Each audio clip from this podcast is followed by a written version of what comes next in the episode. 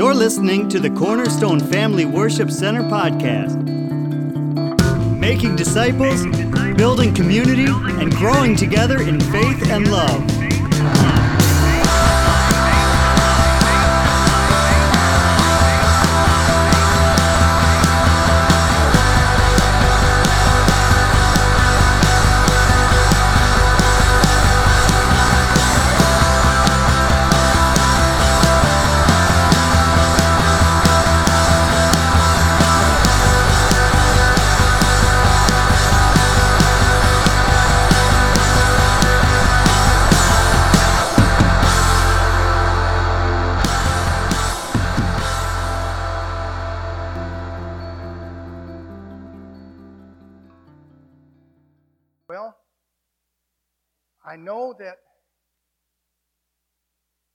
Sometimes when preachers preach on particular passages of scripture, we get the feeling sometimes that we're preaching to the choir.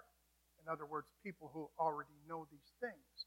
But the scripture also tells us to be reminded and renewed constantly by the word of God and by reminding ourselves of these things. So I want us to remember something today that the Lord Jesus himself spoke of concerning this very day. This day, right now, today. This day that you are living in right now. And Jesus spoke about it. And so we're going to go there in Luke chapter 17. The title of the message this morning is uh, As It Was in the Days of Noah as it was in the days of Noah.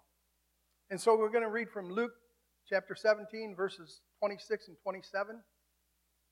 And Jesus said this And as it was in the days of Noah, so shall it be also in the days of the Son of Man. And he's speaking of his second coming here. They did eat, they drank, they married wives, they were given in marriage until the day that Noah entered into the ark. And the flood came and destroyed them all. Father, we pray over your word right now. And I just ask, Lord, that you stir our hearts up once again to realize the day and the age in which we're living in.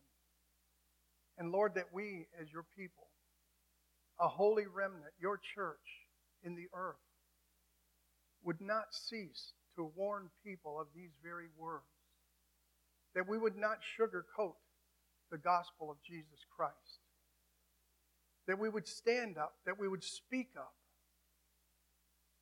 and that we would point men and women to Calvary. God, melt our hearts this morning. Mold us and shape us to be those people that you've called us to be that we would reach our full potential in Jesus Christ to reach this world for you for your kingdom. Lord, there are so many people around us each and every day that are dying without you. Lord, we have a grave responsibility.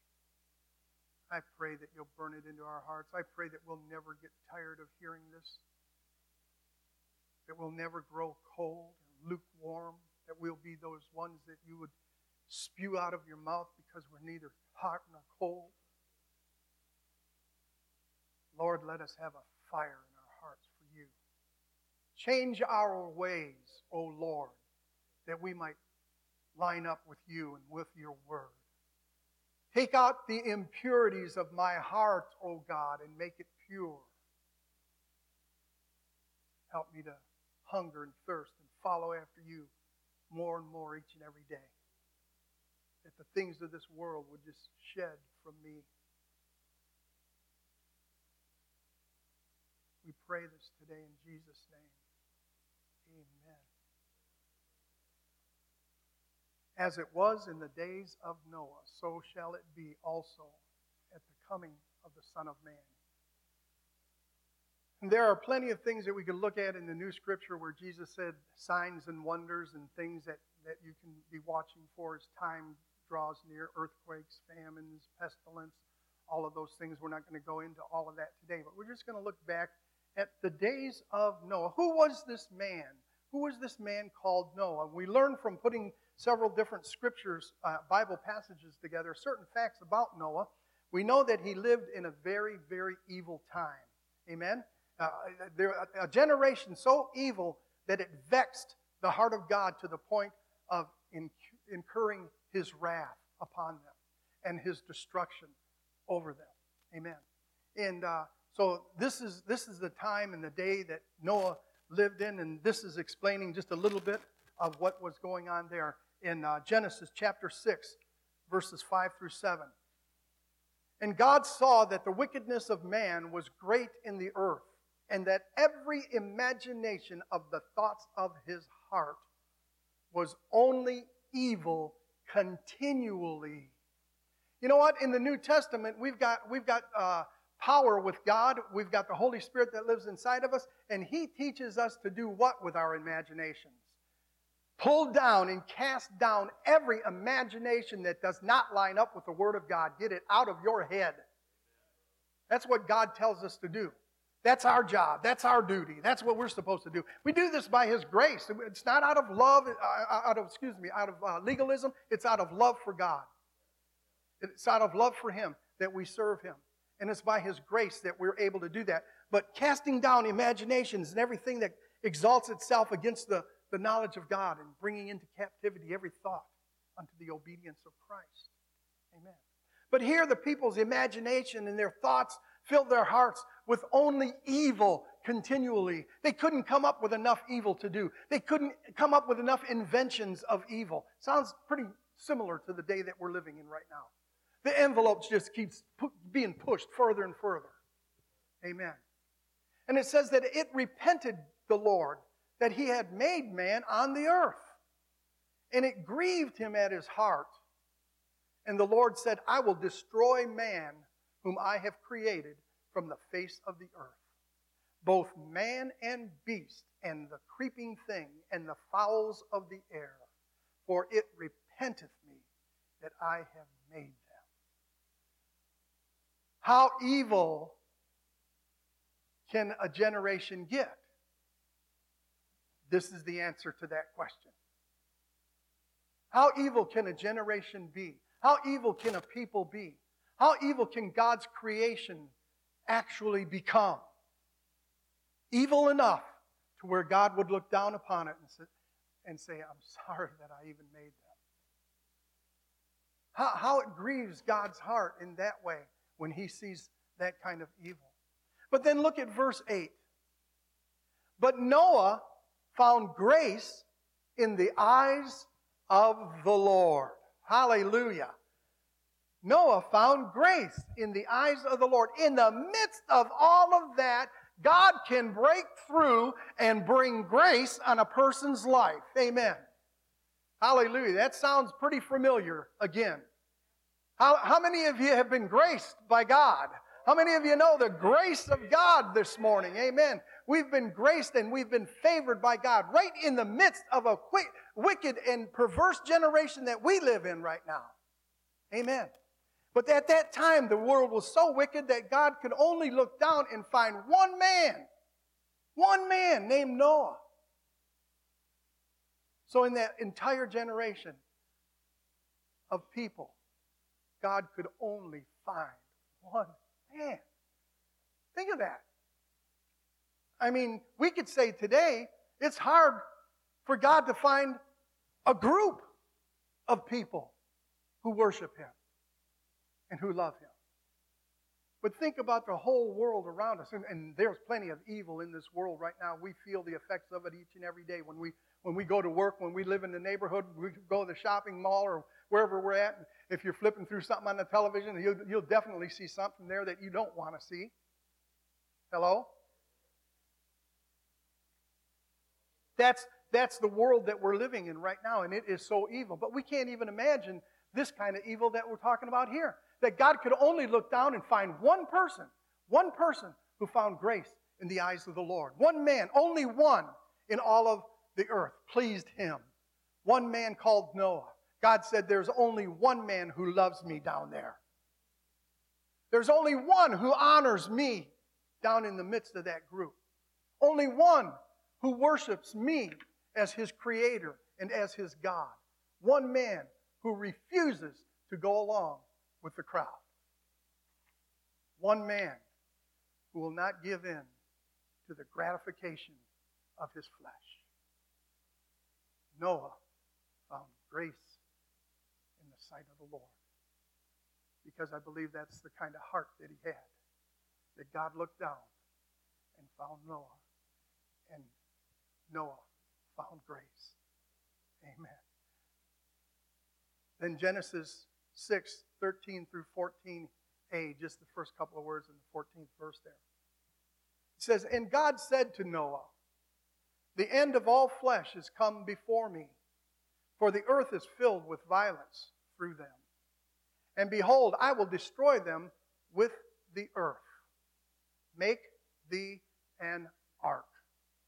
And then he went on to describe just exactly the details and the blueprint of how Noah was to build this huge ark.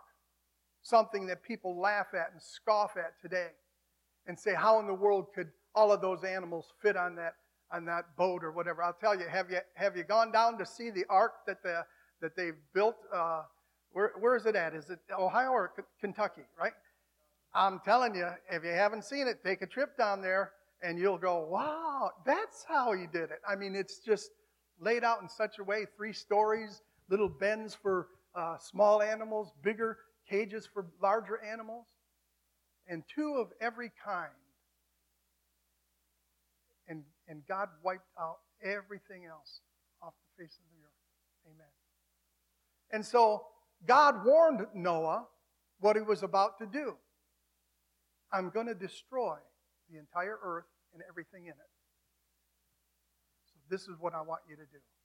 And God has never brought judgment, church. See, a lot of people get this one wrong too, but God has never brought judgment on mankind without first giving them fair warning and ample time to repent and to turn to Him. Why? Because He's a loving, gracious, merciful, wonderful God. Now, people say, well, when we read this account, it doesn't sound like a wonderful, merciful, kind, loving God. But He's a God of justice, and He's a holy God. And when His creation violates His order and, and the things that He has laid out for mankind to do to honor Him and to glorify Him, they turn their back on Him, they harden their hearts against Him, and they make their own bed, so to, sleep, so to speak, and they sleep in their own bed. Amen. Amos chapter 3, verse 7 says this Surely the Lord God will do nothing, but he revealeth his secret unto his servants, the prophet. So God does none of this judgment in the earth before he speaks to his prophets or before he speaks to his servants. Are you one of them? Hello. Amen. If you're one of them, raise your hand. I'm his servant. Amen. You might say, I'm not a prophet. Yeah, but you're his, you're his servant. You're his son. You're his daughter if you're born again. Amen? And so God will let you know, and God will let me know the day and the time and the hour that we're living in. And anybody who reads and understands the scripture, uh, that is, anyone who's born again of the Spirit of God, because the carnal mind reads the scripture and doesn't get it. The Spirit of the living God who wrote and inspired those words through the men who wrote them is the same Holy Spirit that lives in your heart today. And when that clicks, boom, the lights go on. We receive the revelation of the Lord God. Amen. And so he reveals his word and he shows people what he's about to do. And the words that I read in our text this morning were just from Jesus himself saying, This is what you can look for at the end of time. Oh, I don't want to jump the gun here, but uh, I'm telling you, I just I want to shout this. I want to shout this message. Amen. But all the while that he was building the ark, he was warning his generation. You know, sometimes people just get the picture of Noah and his sons and scaffolding around the, the ark as they're going up higher and higher and building this thing, you know. And, uh, and, and uh, you got to know, church, that he wasn't just looking at the people down there and going, thinking in his mind, oh boy, you, you poor creatures. Oh boy, it won't be long. And oh, no, he was preaching. He was preaching. He was warning the people. He was telling them. Amen. 2 Peter chapter 2 verse 5 says, "And God spared not the old world, but saved Noah, the eighth person, a preacher of righteousness, bringing in the flood upon the world of the ungodly." So for he, he's building the ark for about 120 years, it's believed that it took to build it. And for those 120 years, he's preaching.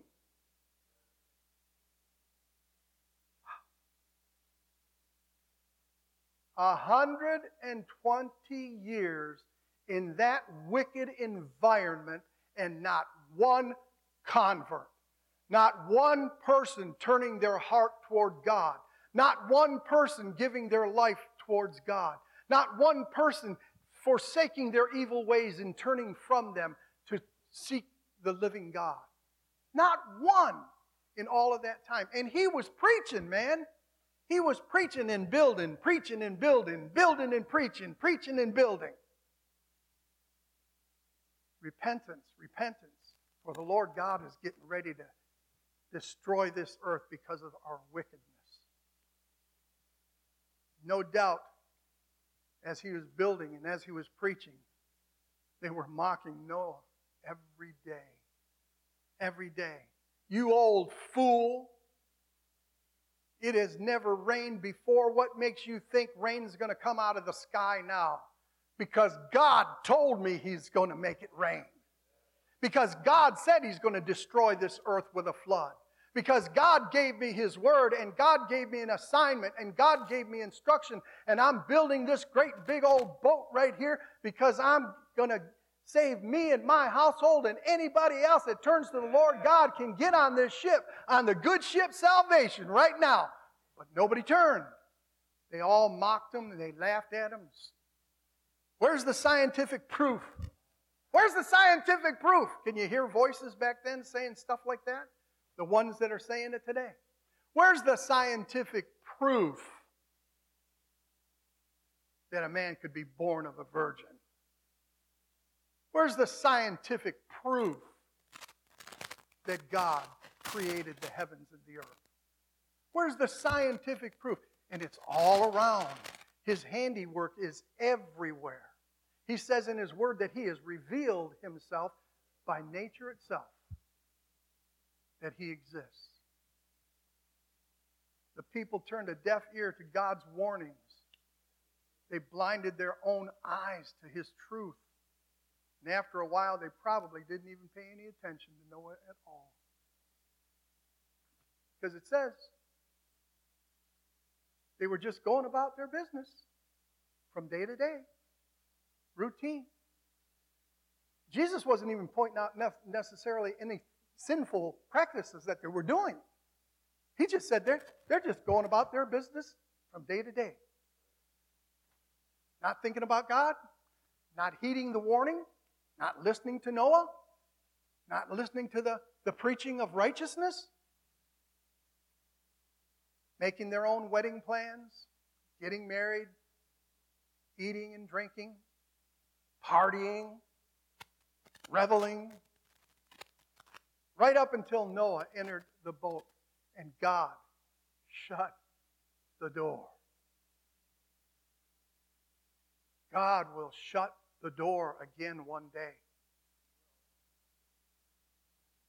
There's one person on the face of this earth right now, somewhere, who is going to be the very last person to receive the gospel message before the rapture of the church happens.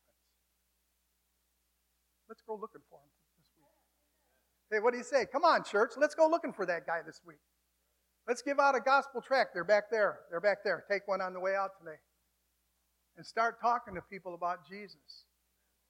Can you imagine? I mean, I'd be thrilled to see just people in heaven that I was able to lead to Christ. I got to think. I got to think. I just got to use my imagination just a little bit to lead that guy to the Lord. to lead that one to the Lord. And, and as he's receiving Christ and as we're praying together and the Lord, we hear the sound of the trumpet and all of a sudden we're holding hands praying and up we go. What a wonderful thing, eh? Amen. Could be today. But in Jesus' warning here, he was just saying that people were going about their business from day to day and not even caring about what was being said. There are people today who are not listening to your message as a Christian. They're not listening to you. They don't want anything to do with what you've got, what you've got. Church, don't, don't be discouraged by that at all. We have not yet preached for 120 years. Come on. We haven't preached the gospel for 120 years. And Jesus was warning us, church, that this is exactly how it's going to be prior to his coming, his second coming. Amen. The prophets and the apostles also gave us warnings.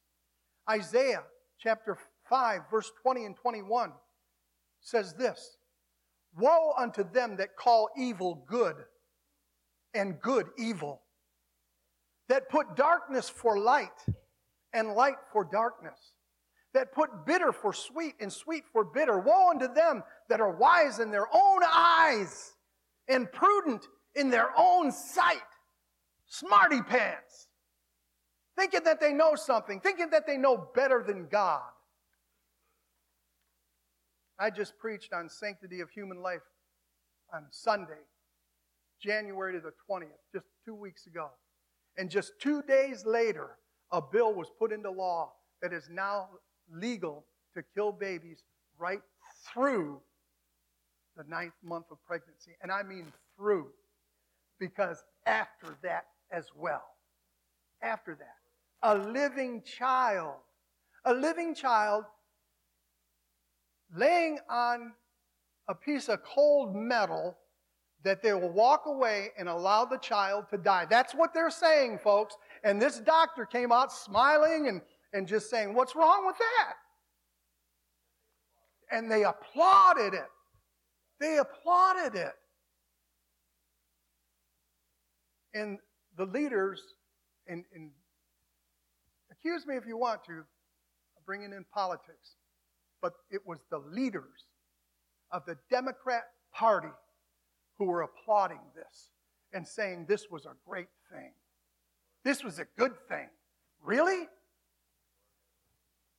God looked down at the people in Noah's day and said, This place is so filthy and so wicked, I'm bringing destruction upon it. And if God is not looking down at this earth today, and especially our country right now, who know better. We've known better. We've known better in this country. And now we've gone in the way of the enemy. He's blinded people's eyes. Is God not saying to this generation, Woe to you for calling evil good and for calling good evil. Woe to you. You know what woe is? Tragedy, uh, pain, destruction. Woe to you. And if God said to Cain, who killed his righteous brother and tried to hide his body, Your brother's blood cries out to me from the ground, how much more does the blood of 60 million little ones cry out to God every day? in our day. Somebody might say, Oh, you already preached that message two weeks ago. You know what? I don't think we're getting it yet, folks. I don't think we're getting it. Proverbs 17, verse 15 says this He that justifies the wicked and he that condemns the just, even they both are abomination to the Lord. The one who justifies wickedness, who stands with wickedness, who comes in agreement with wickedness. That's an abomination to God Almighty. And the one who condemns those who are just and those who are speaking out and those who are trying to make a difference in the world, they condemn you. They condemn our words. And they turn a deaf ear to it, just like they did in Noah's day.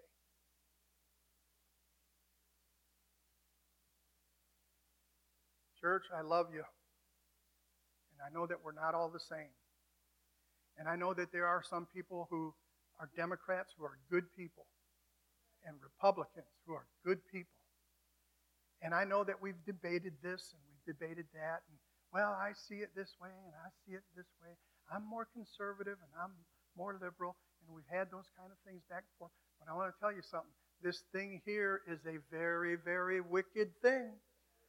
Very, very wicked thing. And I would just say this if I were a Democrat, I would have to ask myself Am I going to be an abomination before God by continuing to justify such wicked people? I can't do that. I can't do that. I can't come alongside of that. I can't be one who applauds that. You say, well, I, I don't applaud it. I, I, don't, I don't think that was the right move. That's my party, and I, I, I would say, wouldn't it? Well, make it not be your party anymore. They've gone so far. My whole family, I, we were raised Democrat. My whole family. Union, blah, blah, blah, blah, blah, blah. And we get in a rut, church. There's a lot of people who are living in sin today. Put the politics aside. They're living in sin today because their mama and their daddy did it, and their granddaddy did it, and their granddaddy before them did it, and, and, and on and on. And because my grandfather beat his wife, my dad beat his wife, and now I'm going to beat my wife. I'm not going to beat you, dear. But that's how it goes. And somewhere along the line, somebody's got to break the cycle and say, hey, wait, just a minute. You know what? I'm not doing this anymore. I'm not just following to be a follower. I got a mind to think with. I can think, I can use my own head to think with. Psalm 37, verse 27 says this Depart. Depart from evil and do good. In other words, do the right thing and dwell forevermore. Do the right thing. It's never wrong to do the right thing, church. And the right thing would be, would be to shut this thing down as quickly as we could.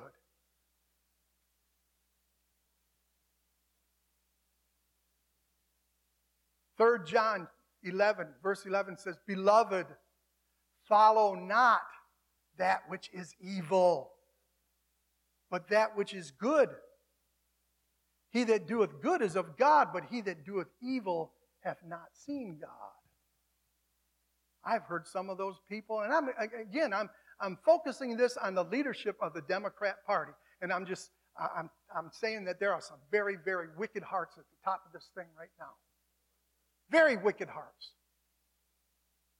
and I am imploring the rest of the Democratic brothers and sisters in Christ, come away, come away. Don't align don't align yourself with them any longer.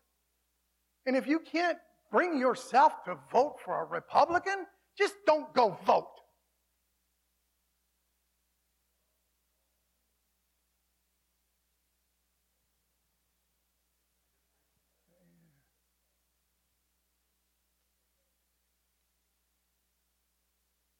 Did you hear that?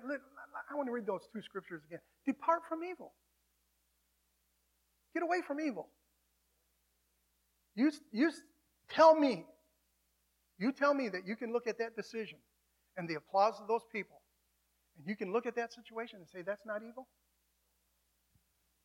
You're not seeing right. You're not hearing right. Depart from evil and do good. And then John says, Beloved, follow not that which is evil, but that which is good. I have to agree with the preacher who said, we shouldn't be shocked that God wiped out that entire generation of Noah's day with a flood. But we should be shocked that he hasn't done something similar to us. That should be the shock. And I am in agreement with that statement. We should be shocked that God has not already done something about this, that God hasn't already just brought down wrath upon this place.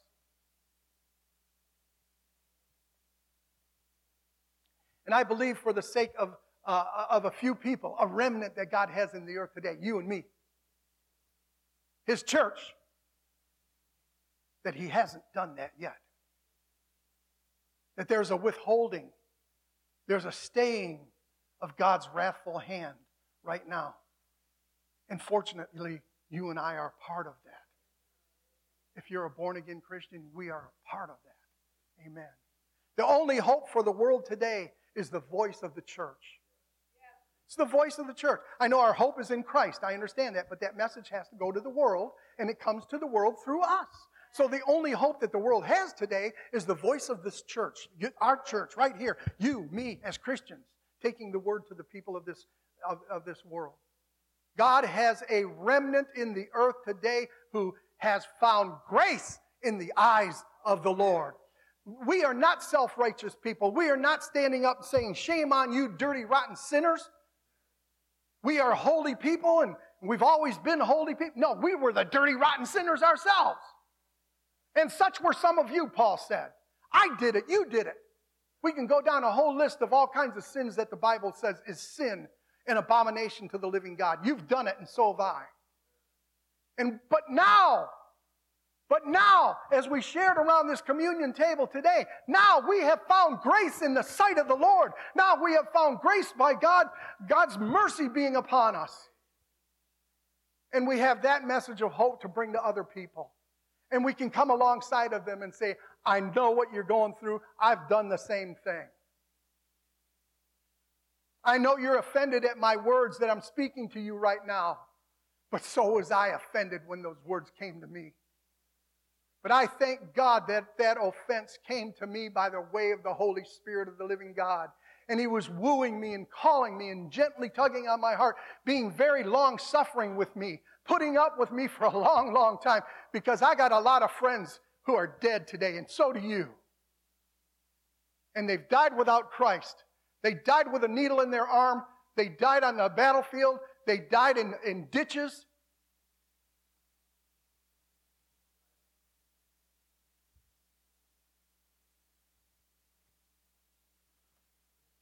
The only hope that people have is for you and I to tell our story. Tell our story, what Jesus has done for us and what he has done for them as well. Amen. We're called his church. We're called the bride of Christ. We believe God's word. We seek to warn men everywhere to repent and to turn their hearts toward God. And as it was in Noah's day, so it is today. Our message is being mocked and laughed at by people who think that they're smarter than God. 2 Peter 3, verses 1 through 7. Peter says, This second epistle, beloved, I now write unto you, in both which I stir up your pure minds by way of remembrance. And that's what I'm doing today, church. I'm not preaching to the choir. I'm stirring up by way of remembrance your pure hearts. Amen. That you may be mindful of the words which were spoken by before by the holy prophets and of the commandment of us, the apostles of the Lord and Savior. Knowing this first, that there shall come in the last days scoffers walking after their own lust and saying, Where is the promise of his coming? For since the fathers fell asleep, all things continue as they were from the beginning of the creation.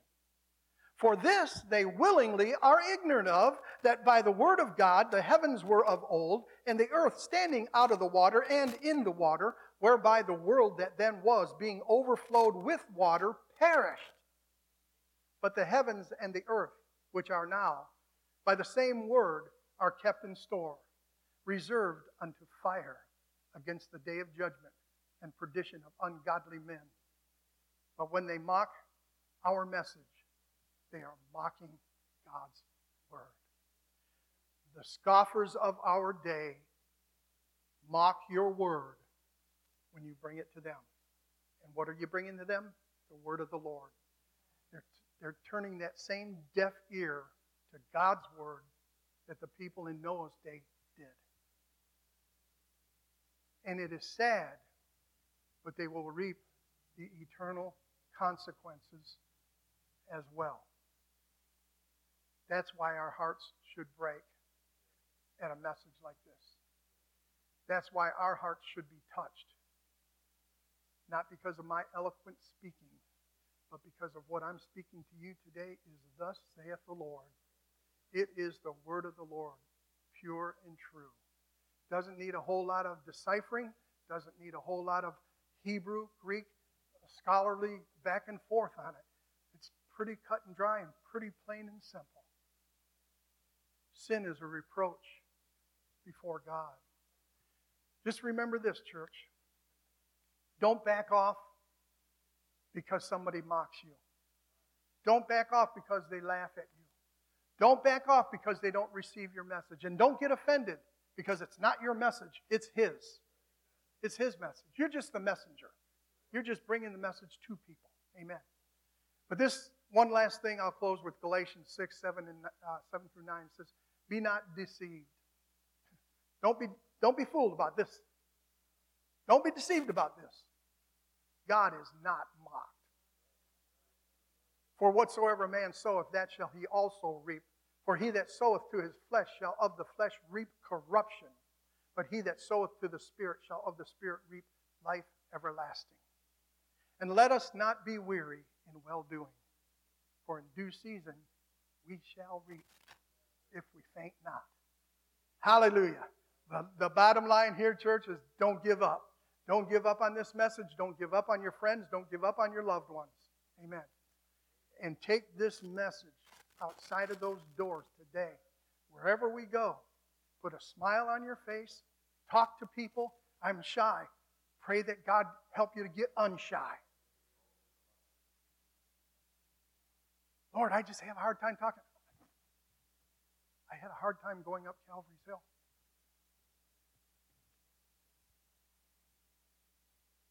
I can't speak for Jesus? Come on, church. God, stir our hearts up. God, stir our hearts up. God, help me to look at people in the world and, and wonder in my mind, I wonder where that person is heading right now. You know, if we start looking at people in that way, and, and I don't really I don't even think that you have to be fanatical. I, I'm not saying you have to run up to people and shake them and say, hey, hey, judgment's coming. You better get right with God like right now. I'm not saying you don't, you don't have to do that. But you can smile at them, you can be friendly to them, and within 30 seconds or a minute, you can strike up a little bit of a rapport with someone, so much so that you can at least leave them a tract and say, hey, would you read this when you get time at, at home? Or a cash, cashier behind the cash cash register. You can't stop and give them the Romans road. Don't be a fool. They're working, they got a job to do. And they'll get fired. Oh, and then they'll thank the Lord. Oh, hallelujah, I got fired. Glad that Christian came by today. But you can say, hey, here, put this in your pocket and read it when you get home. That doesn't take, that's not a big deal. Amen?